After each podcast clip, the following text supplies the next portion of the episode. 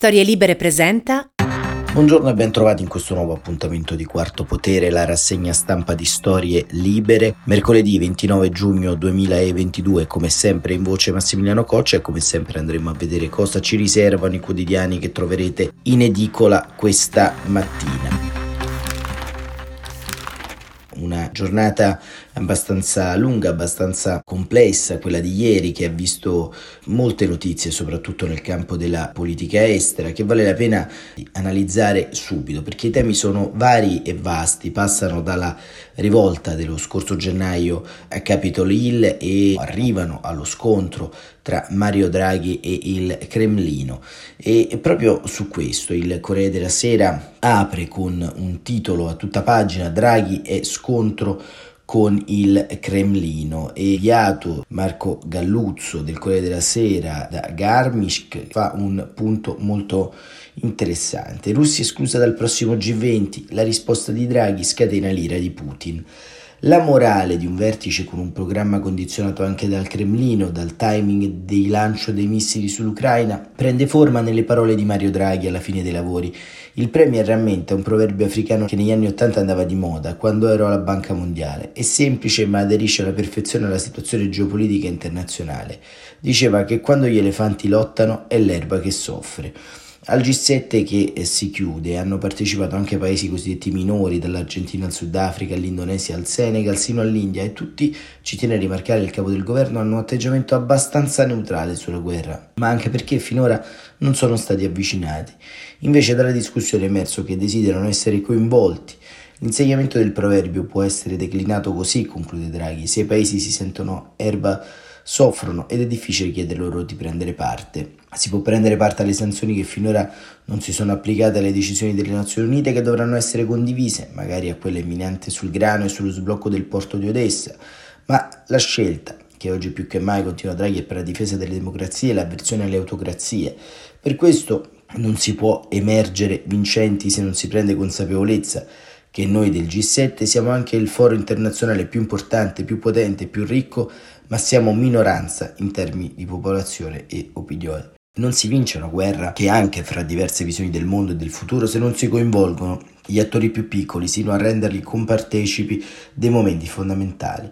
Nel caso specifico tocca all'Indonesia sentirsi schiacciata dagli elefanti. Nel castello della Baviera è arrivato anche il presidente che a ottobre ospiterà il G20 e avrà una bella gatta da pelare conciliare la presenza della Russia con quella degli altri stati.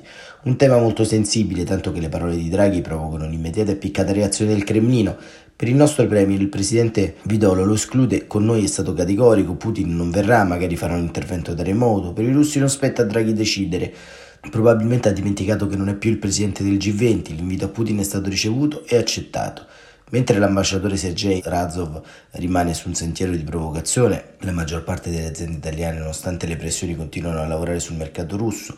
Nelle parole del Premier, i giorni trascorsi in Germania hanno in ogni caso centrato degli obiettivi, lui teneva più di tutti a rafforzare un percorso di avvicinamento a un price cap sul gas. C'è riuscito, la Commissione europea avrà un passo più spedito nel lavorare una proposta anche i ministri dell'energia del G7 studieranno con urgenza dei meccanismi efficaci per mettere un tetto al prezzo di tutti gli idrocarburi russi. E poco male se non siamo in grado di prevedere la durata della guerra, neanche se ci sono delle legittime preoccupazioni degli americani per i progressisti sul campo di Mosca. L'importante per Draghi è che i costi severi e duraturi che l'Occidente ha impresso all'economia russa non cessino. L'importante è che le sanzioni durino tutto il tempo necessario così come gli aiuti finanziari e militari che i sette leader presenti a El Mao hanno promesso a Zelensky. Questo è un po' il punto di quanto diciamo, sta avvenendo ieri, ma eh, diciamo è iniziata anche in, in tarda eh, serata il vertice NATO a Madrid, un vertice molto importante e risolutivo, possiamo dire, su molte vicende, su molti punti eh, all'ordine del giorno e soprattutto Ieri è stato il giorno in cui Erdogan ha ritirato il veto dall'ingresso nell'Alleanza Atlantica tra Svezia e Finlandia. E Giuseppe Sarcina ci racconta quanto accaduto a Madrid. Il vertice della Nato a Madrid parte con un prologo importante. Ieri Erdogan ha rimosso il veto all'ingresso di Svezia e Finlandia nell'Alleanza Atlantica. Il presidente turco aveva accusato i governi dei paesi scandinavi di proteggere i terroristi o più semplicemente gli oppositori al suo governo. Evidentemente ha ottenuto le garanzie che voleva. Dopo un negoziato di quattro ore con il presidente finnico Sauli Ninisto e la premier svedese Magdalena Andersson, i primi ministri degli esteri dei tre paesi hanno firmato un memorandum di collaborazione. A questo punto può iniziare, senza tensioni interne, il summit che darà vita alla Nato dei due mondi. Occhi e soprattutto armi puntate contro la Russia, ma allarmata vigilanza anche sulla multiforme espansione della Cina. Prima però si farà il punto sulla guerra in Ucraina, in un'ideale staffetta con il G7 che si è concluso ieri pomeriggio in Germania. Anche qui l'iniziativa resta soprattutto nelle mani di Joe Biden. Il consigliere per la sicurezza Jack Sullivan ha fatto sapere che il presidente americano farà una serie di annunci. Non ha aggiunto altro se non che gli Stati Uniti dislocheranno ancora più soldati e più armamenti pesanti al fianco dell'est dell'Europa. Non è chiaro se il Pentagono invierà altri reparti dall'America o se sposterà un'altra quota dei 100.000 già presenti nelle basi europee. Anche i leader europei dovrebbero comunicare azioni simili, la Francia peraltro già in Romania, l'Italia in Bulgaria. In ogni caso la direzione è chiara, ricostruire la fortezza Europa per scoraggiare possibili esondazioni dell'armata putiniana.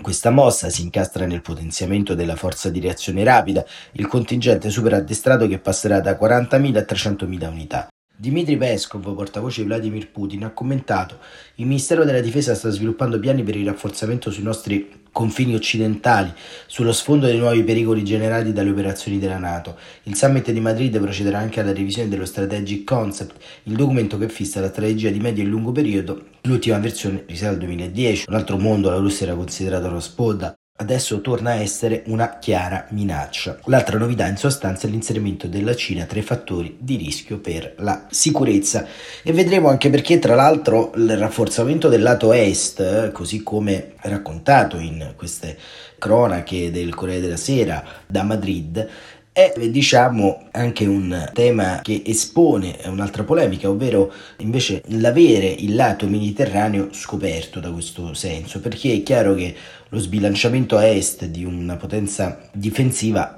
diciamo espone a sud, in questo caso il Mediterraneo, la zona presidiata ovviamente del Maghreb, del Medio Oriente, dell'Egitto, una sorta di disimpegno di tutto quanto quello che rappresenta qualcosa di eh, esterno appunto a questo scacchiere su cui si gioca una partita importantissima. La Spagna si sta facendo in qualche modo portavoce dell'esigenza del rafforzamento dell'enclave sud dell'alleanza, vedremo davvero quello che accadrà.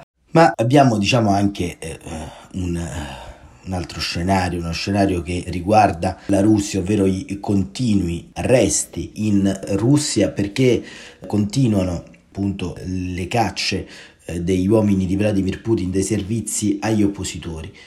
E Repubblica ne dà notizia, alla fine hanno arrestato anche lui, Ilya Yashin, uno dei pochi politici d'opposizione rimasti in Russia, un veterano a dispetto dei suoi 38 anni e della faccia da eterno ragazzo, ex vicepresidente del Partito delle Libertà Popolare Parnas, cofondatore del movimento Solidarnost e definito l'ex vicepremier assassinato Boris Nemesov, infine presidente del Consiglio Municipale Moscovita di Krasnolovich costretto a dimettersi per il suo sostegno a Navalny. Lo hanno fermato lunedì sera mentre passeggiava in un parco moscovita e l'indomani mattina lo hanno condannato a 15 giorni di carcere per disobbedienza verso il pubblico ufficiale. Stesso copione usato contro Vladimir Karamurza, altro erede di Nemoz.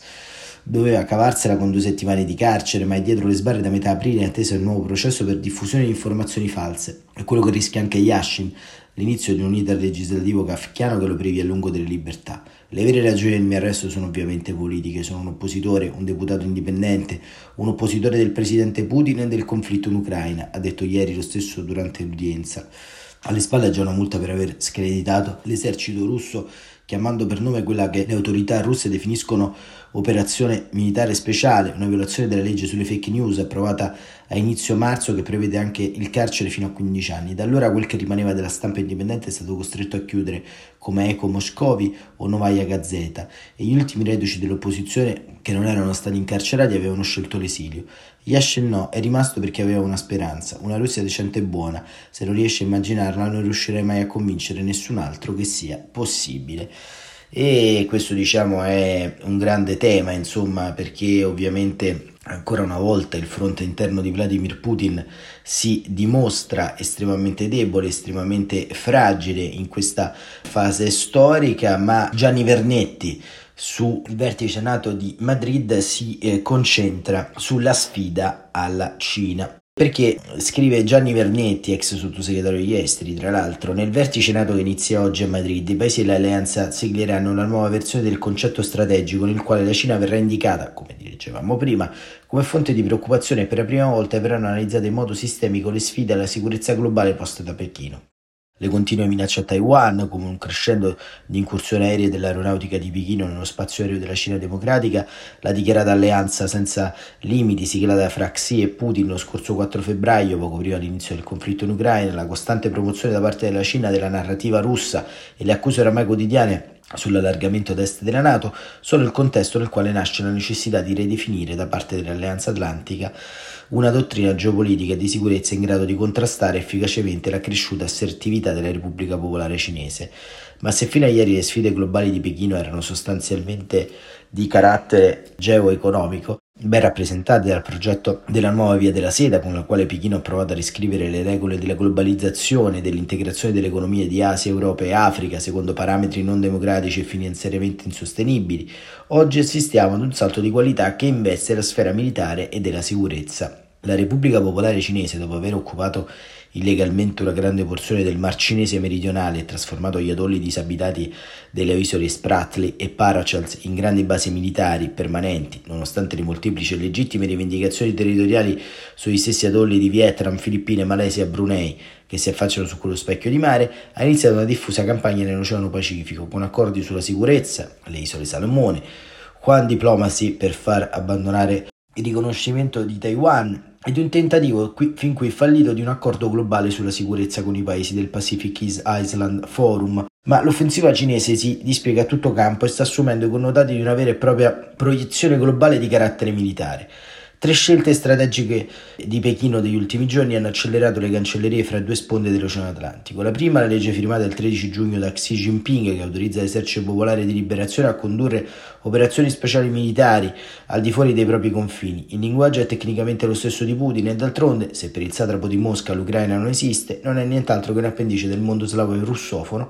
Per Xi Jinping, Taiwan è soltanto una provincia ribelle da ricondurre alle regole della madrepatria con le buone o con le cattive. La riscrittura della storia è d'altronde una costante dei regimi totalitari.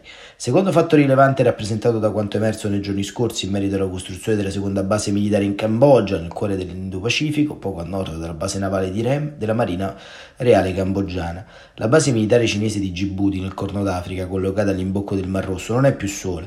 Infine, il varo della terza porta aerea cinese, la Fujian, la prima interamente progettata e costruita in Cina, è catapultata nei mari del sud, che avrà anche una catapulta elettromagnetica, ma accanto alla tecnologia di lancio, oggi presente soltanto nella flotta americana e francese, ciò che inquieta è la narrativa di conquista sottesa proprio nella scelta del nome.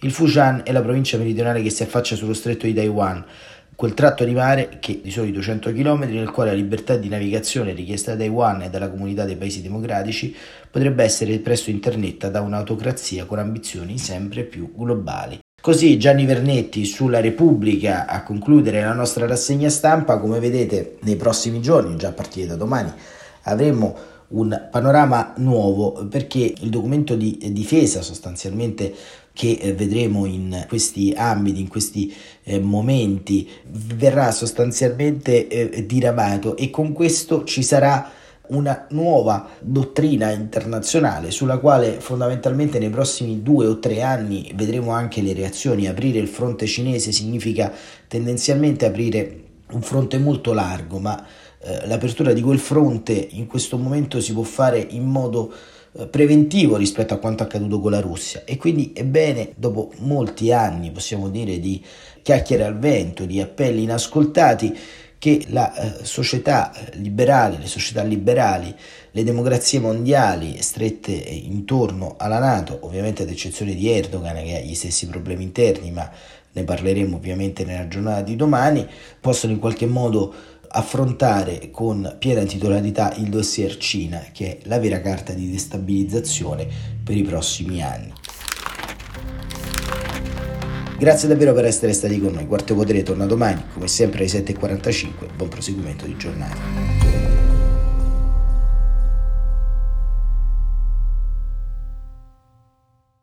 Una produzione storielibere.fm di Gianandrea Cerone e Rossana De Michele.